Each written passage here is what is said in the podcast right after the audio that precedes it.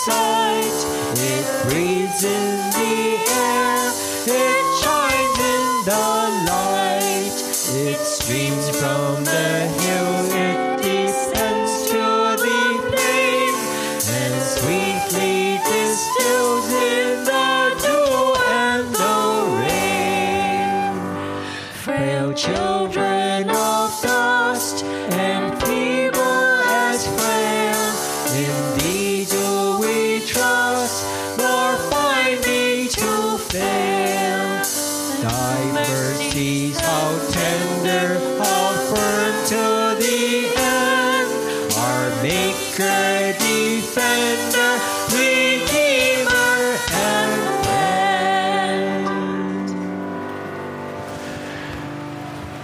Amen. And now we will have our call to worship this morning. Good morning. Morning.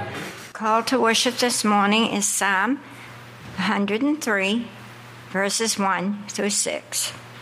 Bless the Lord, O my soul, and all that is within me. Bless his holy name. Bless the Lord, O my soul, and forget not all his benefits, who forgiveth all thine iniquities, who healeth all thy diseases, who redeemeth thy life from destruction, who crowneth thee with loving kindness and tender mercies, who satisfieth thy mouth with good things, so that thy youth is renewed like the eagles. The Lord executeth righteousness and judgment for all that are oppressed. Amen. What, what a very encouraging word uh, in that psalm from the Songbook of Israel. And now let us continue to worship the Lord in song with this song of surrender, number 414, Have Thine Own Way, Lord. 414.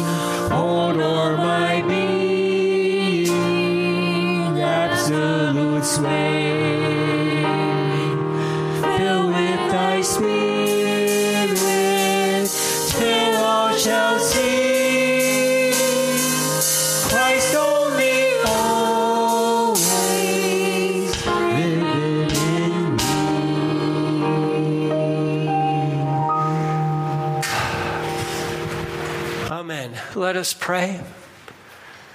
Lord God, we are gathered here this morning to worship you. We believe that you are present with us, that your Holy Spirit is here not only in us, but around us, surrounding us, working your will in our lives. We pray that as we worship you, that you would help us to focus on you through the songs, through the prayers, through the readings, and especially through your word. Um, mold us and make us after your will because we have been in your presence. We pray this in the name of Jesus Christ, the Savior King, and for his glory. Amen.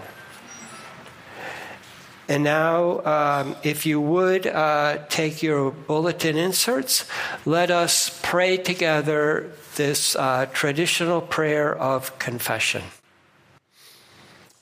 Almighty and most merciful God, we acknowledge and confess that we have sinned against Thee in thought and word and deed and we have not loved thee with all our heart and soul, with all our mind and strength, and that we have not loved our neighbors as ourselves.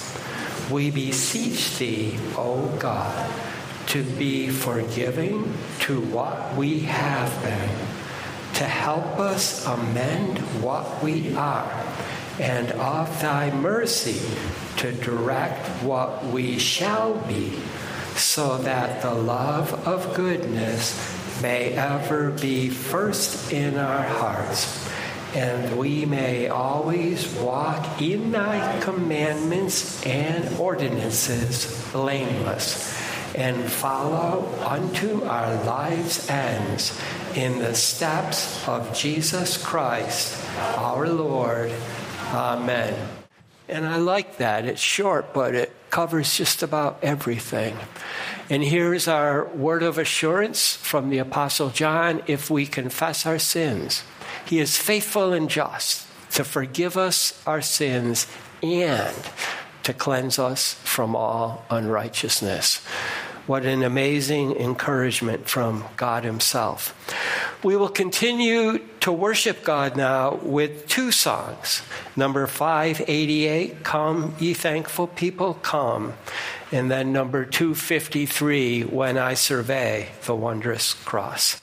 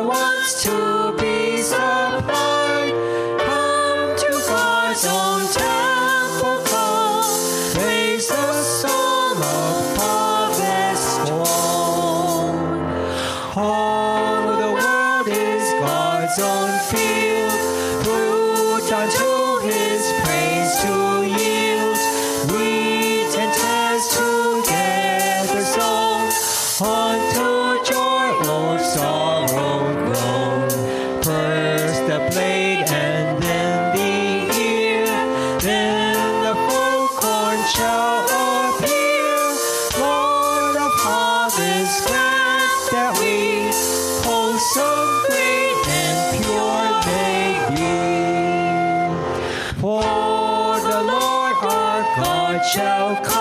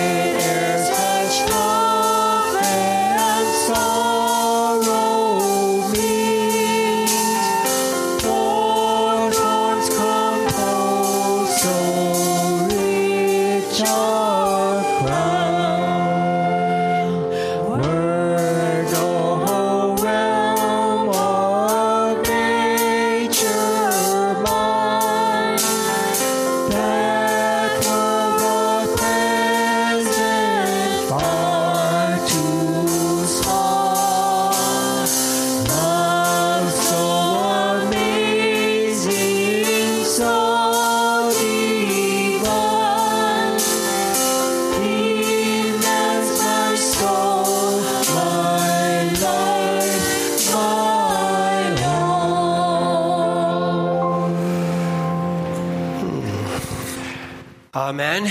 And now you may be seated for the reading of God's Word this morning. Scripture this morning is from 2 Corinthians chapter 4 verses 1 through 15 and a sentence from Matthew. Therefore, seeing we have this ministry, we have received mercy. We faint not, but have renounced the hidden things of dishonesty, not walking in craftiness, nor handling the word of God deceitfully, but by manifestation of the truth, commending ourselves to every man's conscience in the sight of God.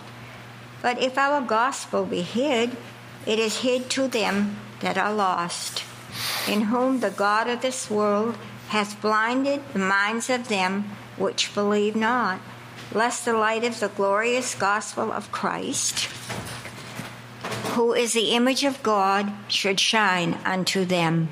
For we preach not ourselves, but Christ Jesus the Lord, and ourselves your servants, for Jesus' sake. For God, who commanded the light to shine out of darkness, has shined in our hearts to give the light of the knowledge of the glory of God in the face of Jesus Christ. But we have this treasure in earthen vessels, that the excellency of the power may be of God and not of us. We are troubled on every side, yet not distressed. We are perplexed, but not in despair. Persecuted, but not forsaken. Cast down, but not destroyed. Always bearing about in the body the dying of the Lord Jesus, that the life also of Jesus might be made manifest in our body. For we which live are always delivered unto death for Jesus' sake, that the life also of Jesus might be made manifest in our mortal flesh. So then death worketh in us, but life in you. We, having the same spirit of faith, according as it is written, I believed, and therefore have I spoken. We also believe, and therefore speak knowing that he which raised up the Lord Jesus shall raise up, up also by Jesus and shall present us with you. For all things are for your sakes, that the abundant grace might through the thanksgiving of many redound to the glory of God. Amen. We have Matthew 5, verse 13. Ye are the salt of the earth. But if the salt should lose its fa- savor, wherefore shall it be salted? It is thenceforth good for nothing, but to be cast out and to be trodden under foot of men. Amen. Amen. And now let us uh, go to the back of our songbook and we will recite together number 626, the Nicene Creed. We believe in one God, the Father, the Almighty, maker of heaven and earth, of all that is seen and unseen.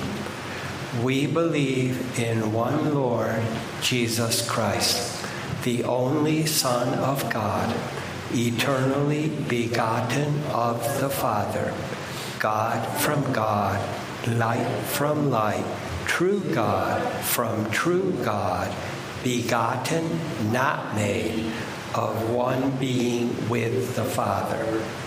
Through him all things were made.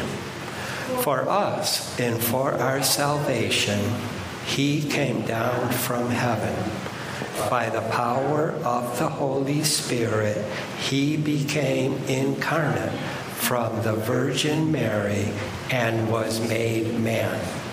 For our sake, he was crucified under Pontius Pilate. He suffered death and was buried. On the third day, he rose again in accordance with the scriptures He ascended into heaven and is seated at the right hand of the Father. He will come again in glory to judge the living and the dead, and his kingdom will have no end. We believe in the Holy Spirit, the Lord, the giver of life, who proceeds from the Father and the Son. With the Father and the Son, he is worshiped and glorified. He has spoken through the prophets. We believe in one holy, Catholic, and apostolic church. We acknowledge one baptism for the forgiveness of sins. We look for the resurrection of the dead and the life of the world to come. Amen. All right. Let us now go to the Lord in prayer.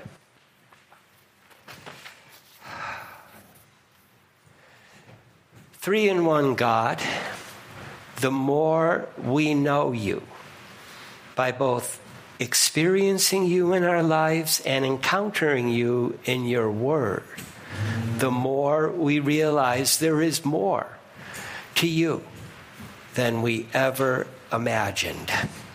So please help us to be more and more in awe of you each and every day of our lives. You are awesome and awe inspiring. We have reached the same conclusion about your Son, the Savior King, that John the Baptizer reached, and we say with him, He must increase and we must decrease.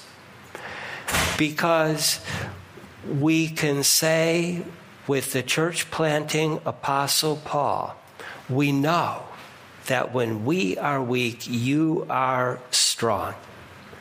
Thank you for your word to us this morning. As with all your word in all your ways, it is a great paradox.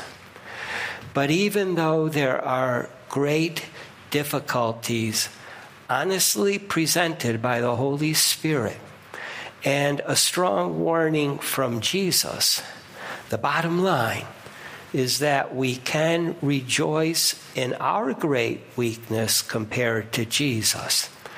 Because it is through our weakness, yes, we are made from the dust of the earth and we're broken and cracked. Through that, your light of the glorious good news of Jesus, the Savior, shines so that those who are still under the influence of the God of this age may see you in us, and we may proclaim to them the one who is the way and the truth and the life. May this glorious truth rise up to fill our heart. And we pray for our brothers and sisters around the world who are in Christ in Christ with us. We are one in Him. We pray for those living in North Korea, Nigeria, Nicaragua, Haiti, Ukraine, Russia, China, and other nations where hatred and violence against your church is strong. We also pray for our consumerist nation, where people mistake vanities for necessities and neglect your word to give themselves fully to you and the life of Jesus so that we should be reaching out to and assisting your people, the last, the least, and the lost. So please, first revive your church, and also may there be an awakening to Jesus among people who are spiritually dead. And ask for our church family, friends, and our community, Father, we pray for Allie for the continued healing of her back and her other needs. And we especially pray for her family, whom she loves. And um, we also especially lift up her granddaughter Misty this morning. Um, just do your wonderful, perfect will in her life. We pray for Peter, Linda, Billy, their mother, their entire family, and also all that is in their heart to help others to come into a saving relationship with the Savior. And please give to Jenny the desires of her heart. We pray for Christine, Ken, Kurt, and Dory, Sally and Jimmy, Charlie, Rob, Mary. Please be with Elin as well as Rebecca and Ella.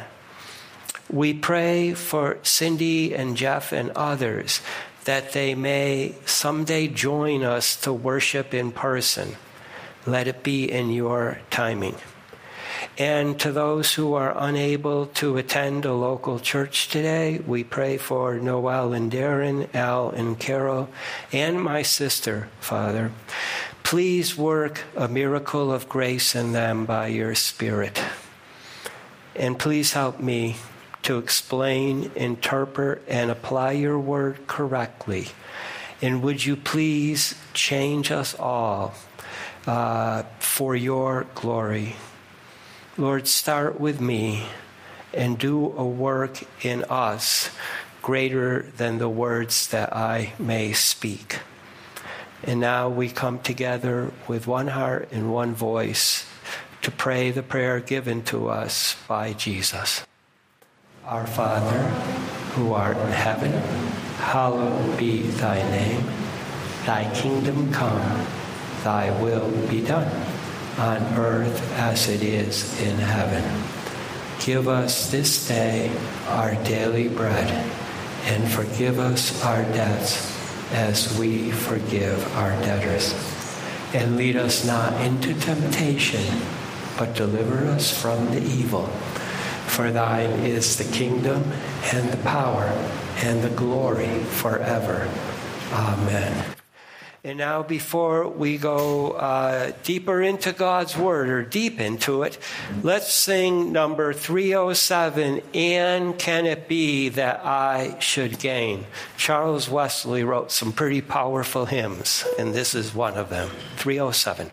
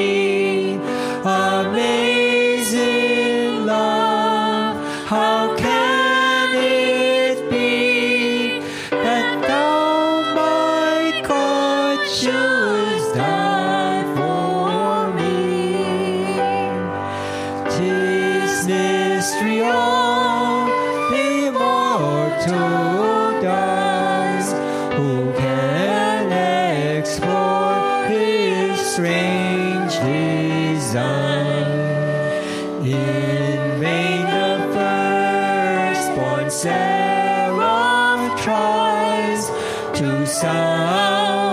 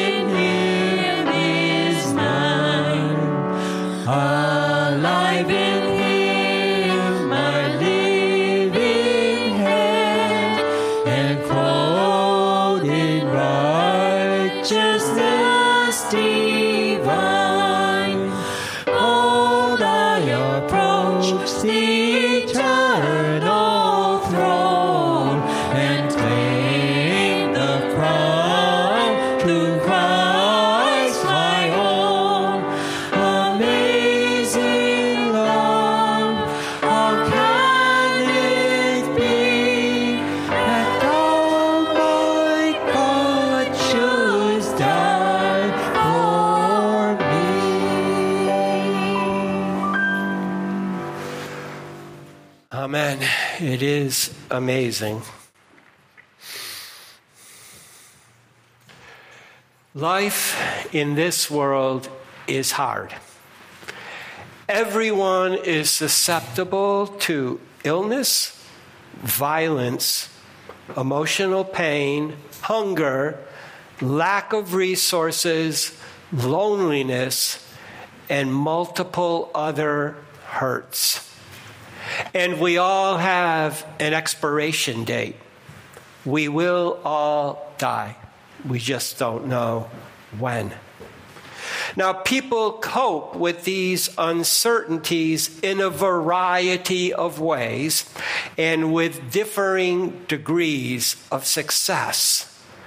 But in the long run, there is only one person who can give us the comfort we need when the trials we are living with would overwhelm us. And that person is the Savior King, Jesus Christ. Now, I remember when my sister had first given her life to Jesus and began to attend the church that is still her church. The year was 1984. Now, I had given her some Keith Green cassette tapes, and that summer, her five year old son, my nephew, and his friend got too close to a dangerous dog from next door. He mauled my nephew and actually bit off the top of one of his ears. Now, she was a nurse, and as she rode with him to in the ambulance to the hospital where she worked, she had a song playing in her head. How can they live without Jesus?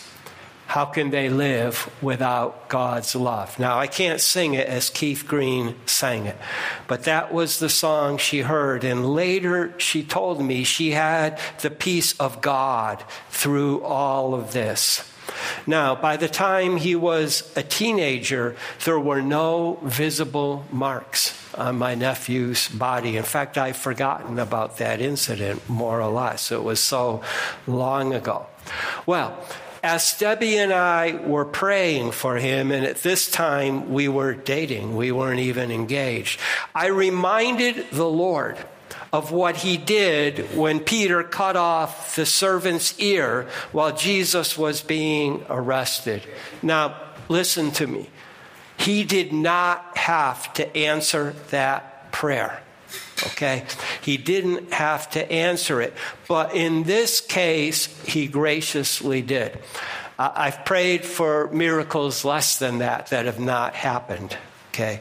Now, our passage this morning deals with persecution and the daily dying with Jesus in the everyday lives of Christians in Jesus' church. So, with this introduction, let's consider the Apostle Paul's testimony of how Jesus gave him and his team life and victory in an evil world.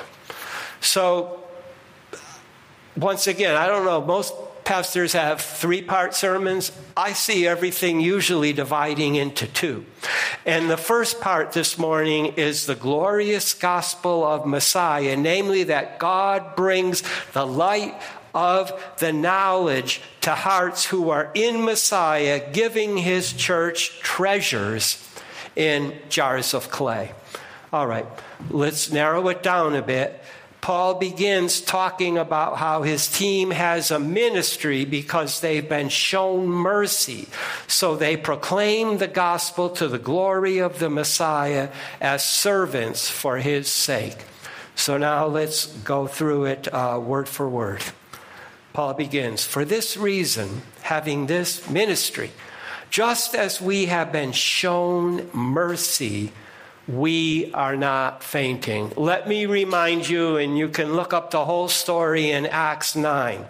But the Lord chose Paul as his vessel to carry his name before the nations and also the sons of Israel.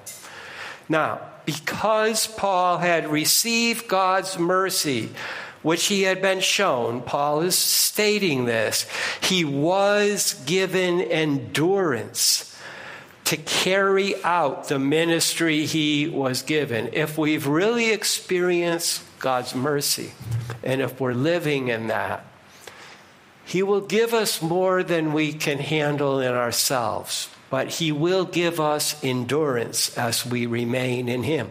Paul continues, but we have renounced the hidden shameful deed, not walking in craftiness nor distorting the word of God but bringing to light the truth, commending ourselves to every conscience of man in the presence of God. So, Paul and his team have been given grace to disown every shameful act and, and, and I've been there. I, I don't know if you all have been there. But these shameful acts used to make them feel they had to hide this so other people would never know because they had to keep up the appearance that they were good enough. And let me just add this in. This is what is so great about the gospel of Jesus. When we know he will forgive whatever sins we can confess. Why should we worry about what other people think or try to build ourselves up? Let God do it for us.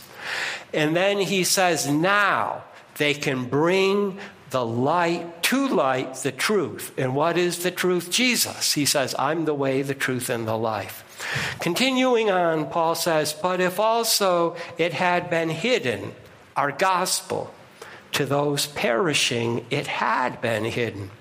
Those in whom the God of this age blinded the minds of the unbelieving in order to not discern the light of the glorious gospel of Messiah. And here's something, and I know from talking to some of you, it, I think it bothers anyone who really knows Jesus. But people who are not believing the gospel of Jesus, and I'm not talking about mental assent, but as a way of life, as the way they live their life, these people are perishing. Now, the God of this age also goes by the name accuser in English and deceiver. You know, that is Satan in his other name he does that to those who do not actually have the Holy Spirit dwelling in them yet. He's causing blindness in those without fully committed faith in the faithful Jesus. But after all these depressing words, Paul reminds us of the glory of the gospel. Everything about Messiah Jesus and all that he did is glorious good news for all people. Then Paul says he, the Messiah, is being in the image of God because not ourselves were proclaiming, you know, God forgive and change any preacher who preaches himself. But Jesus Christ, Lord, but ourselves servants of you all for the sake of Jesus. So, what's happening here? First of all, Jesus Christ. Uh, I wish we would translate proper names too because Jesus Christ means Savior King in English, and that describes who He is. That's exactly who He is. He is the image of God because He is God. He is the sovereign Lord of all He created. And then Paul says, not ourselves. Paul says his team does not proclaim anything of themselves, but they are always proclaiming or preaching the Savior King Jesus Christ. And they are doing this as servants of all people for whom Jesus died. He died for everybody, but some people haven't received that yet. But Paul's saying he's doing it so they may be forgiven, so all people may become disciples of Jesus. And this is for Jesus' sake, because he desires all to be saved and come to a knowledge knowledge of the truth. 1 Timothy 2. I put it on the back of the bulletin this morning. Okay. The remainder of the first half, Paul says in summary, God brought light from darkness to bring the light of knowledge, the knowledge, to, to hearts, to his glory in Messiah. And the church has this treasure, the treasure of the good news of Jesus in clay pots. All right, let's go back to Paul again. He says, For God having said, From darkness the light will shine, which light has shined in our hearts to bring to light the glory of God in the face of Jesus Christ. First of all, first full paragraph or, or, first paragraph beyond the introduction of Genesis 1. In the beginning, God created the heaven and the earth, and then he spoke into existence the light on the very first day.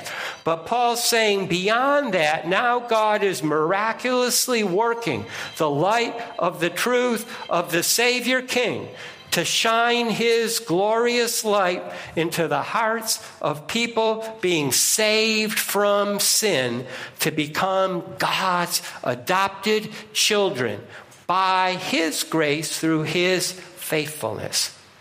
Okay, back to Paul. He says, But we're having this treasure of the gospel of the Savior in earthen vessels. That's literally from the Greek. We could say jars of clay and the excellency, that the excellency of the power might be of God, not from us, okay? Preach God, not ourselves. We don't have anything to offer. Now, here's a paradox. I just love the paradoxes of God in Scripture. The proclamation of the powerful good news about Jesus is entrusted to people made from the earth. Genesis 2 7. God put together some dust and then he breathed into it. Now, the New Jerusalem Bible uses earthenware pots in the NIV jars of clay. So, bottom line of the first half, it's all about God. God knows what He is doing. We can trust that. His Son became human so that He, God, could reconcile people to Himself. This is God's mysterious power. Now, some humorists have said that um, jars of clay are really cracked pots. And to that I say, Amen. Yeah, of course. You see, light shines through cracks. So, however we look at this verse,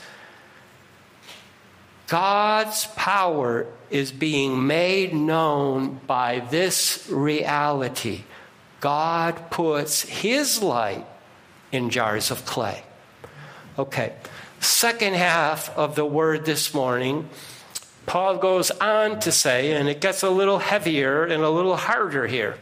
Always dying with Jesus results in his life being made known and being raised with him, so his followers are tasty salt preserving God's shining light to all. I guess what's hard about this is in order to live, we have to die. So Paul says, despite trouble, his team is not crushed. They are always carrying the death of Jesus in their body, that also his life in their body may be made known. Okay, let's go back to Paul's words. And I think many of us know verses 8 and 9, and it's too hard of a song, or I would have had us sing, I'm trading my sorrows for the joy of the Lord, which uses these verses. He says, On every side being troubled, but not being crushed, being puzzled, but not being despairing. This is all in the present tense. Being persecuted, but not being forsaken, being cast down, but not being destroyed. So, Paul is talking that his team is experiencing four types of difficulties in doing their assigned mission they are troubled, they are puzzled, they are persecuted and they are being cast down. These are all passive. It's happening from the outside into them. How are they being cast down? By the God of this age and by people who are still unbelievers. However, we have pairs here for all of these problems. By the grace of God, they are first in no way crushed in no way desperate, in no way forsaken, in no way destroyed. The Christian life on this earth is hard, but all believers who persevere in Messiah. Now, here's something that's only by faith. All persevering in Christ will get out alive. That's the reality. That's not what the world thinks. Okay, so Paul continues, always the death of Jesus in the body, carrying about that also the life of Jesus in our body might be made known. Okay, just a little extra thing. I don't know what manifest means, so I looked it up in Webster's dictionary, and the best definition for me is to make something known. That's why I'm using that phrase. So Jesus says his followers must take up their cross to follow him. And all who die to themselves and their ambitions receive the life of Jesus so they may show his light to make him known to others as his church in the new life of his humility which he gives. This is the mission of the church to continue Jesus' mission while he's in heaven before he returns. okay, next, Paul concludes our passage saying his team is constantly delivered to death for Jesus' sake, knowing that the one having raised Jesus will raise them with him, resulting in thanksgiving to the glory of God. That's why we sang a Thanksgiving song this morning. We don't have to wait till November. We know Jesus. So Paul says, For constantly we living to death are being delivered for Jesus' sake, that also the life of Jesus may be made known in our mortal flesh. So there's a lot of repetition here, but with a little twist this time. Ministers of Messiah face death every day they live.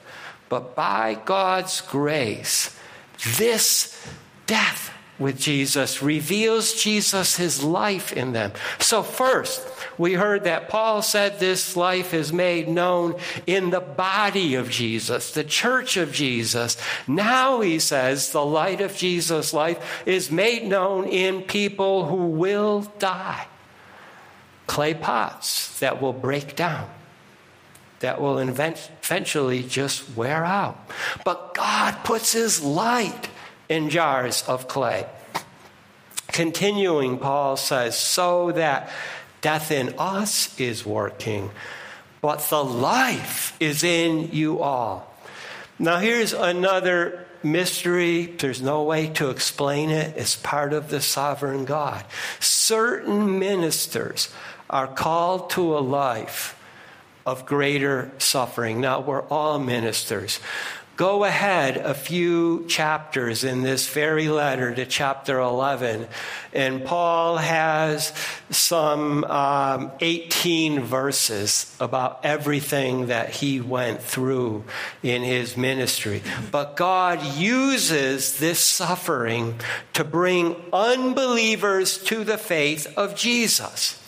Paul continues, but having the same spirit of truth, according to what had been written, then he quotes scripture.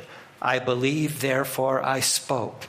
And then he adds this in saying, We also are believing, therefore we are speaking.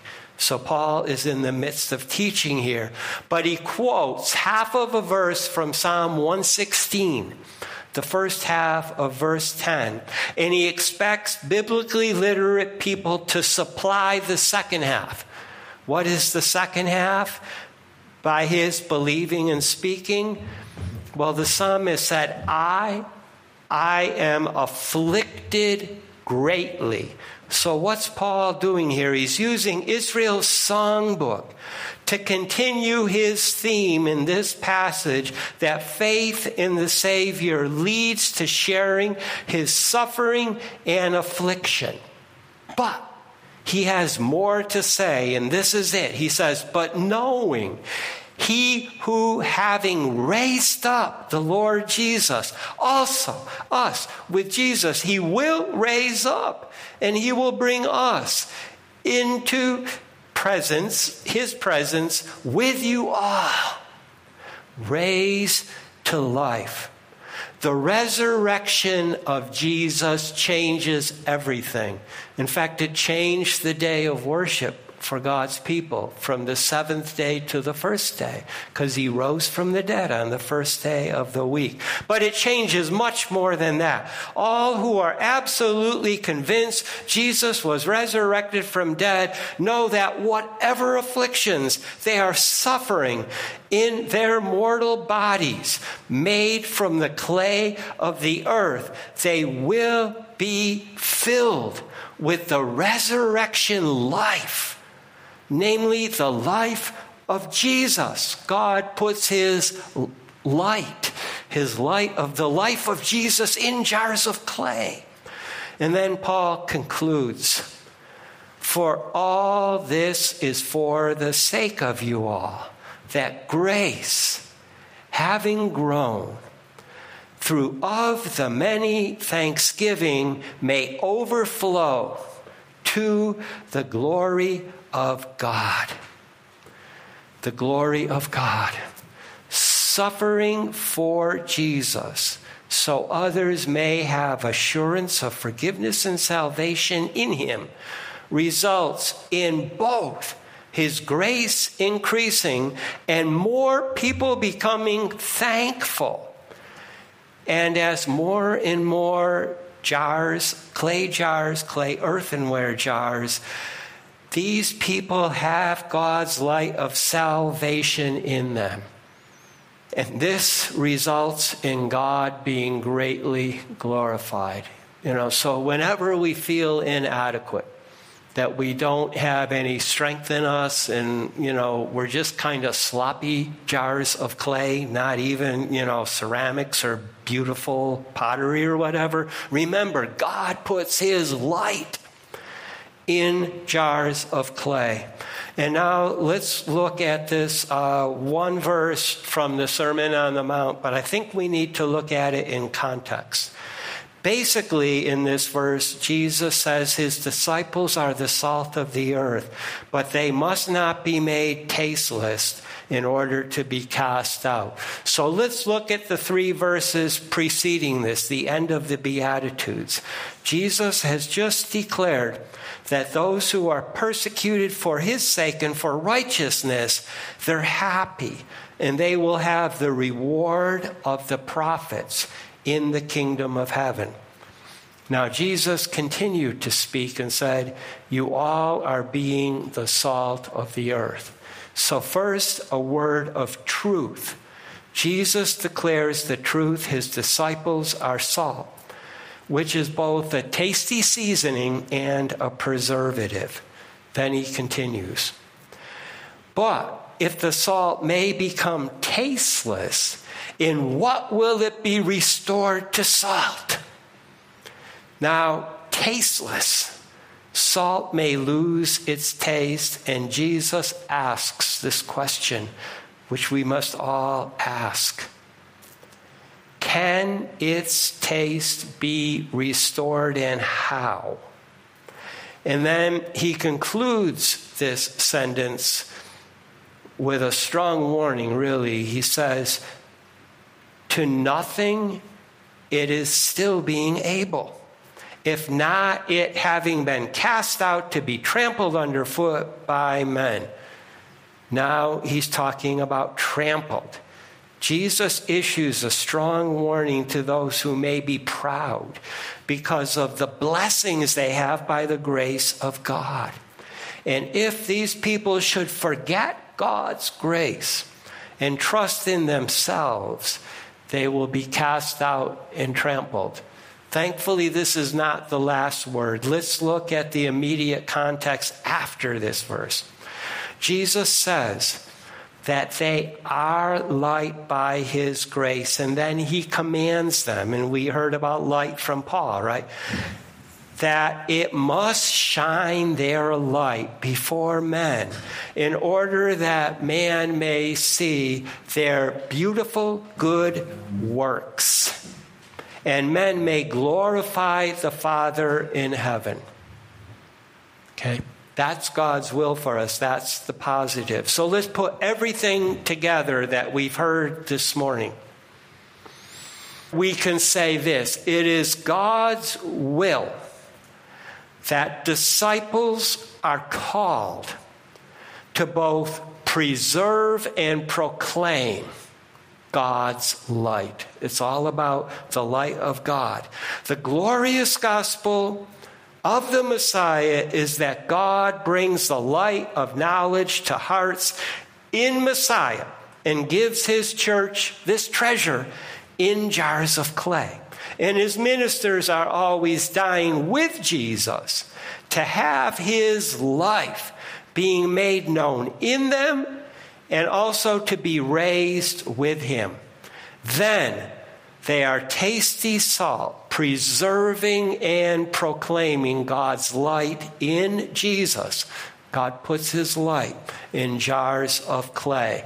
So we have to close I think, singing number 373 The Light of the World is Jesus. Let's share this light with everybody. 373 The Light of the World is Jesus.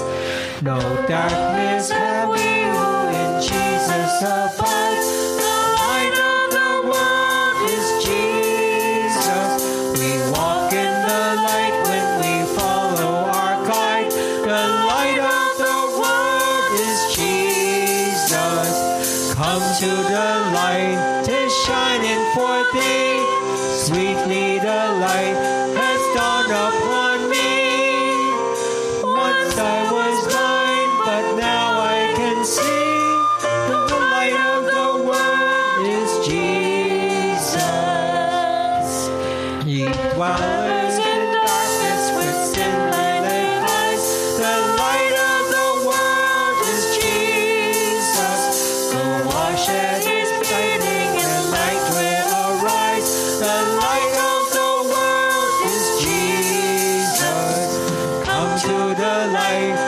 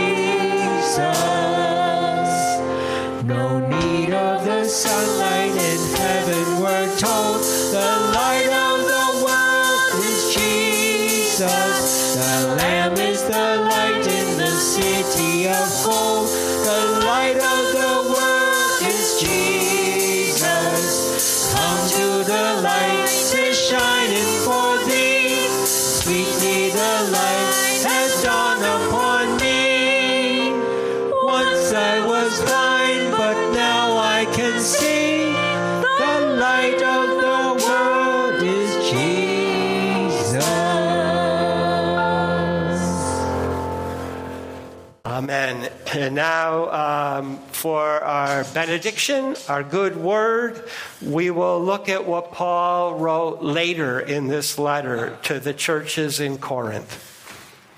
And because of the surpassing greatness of the revelations, for this reason, to keep me from exalting myself, there was given me a thorn in the flesh a messenger of Satan to buffet me, to keep me from exalting myself.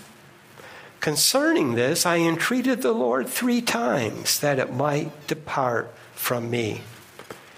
And he has said to me, My grace is sufficient for you, for power is perfected in weakness. Most gladly, therefore, I will rather boast about my weaknesses that the power of Christ may dwell in me. Therefore, I am well content with weaknesses, with insults, with distresses, with persecutions, with difficulties for Christ's sake. For when I am weak, then I am strong. And let us close with number 61 Glorify thy name.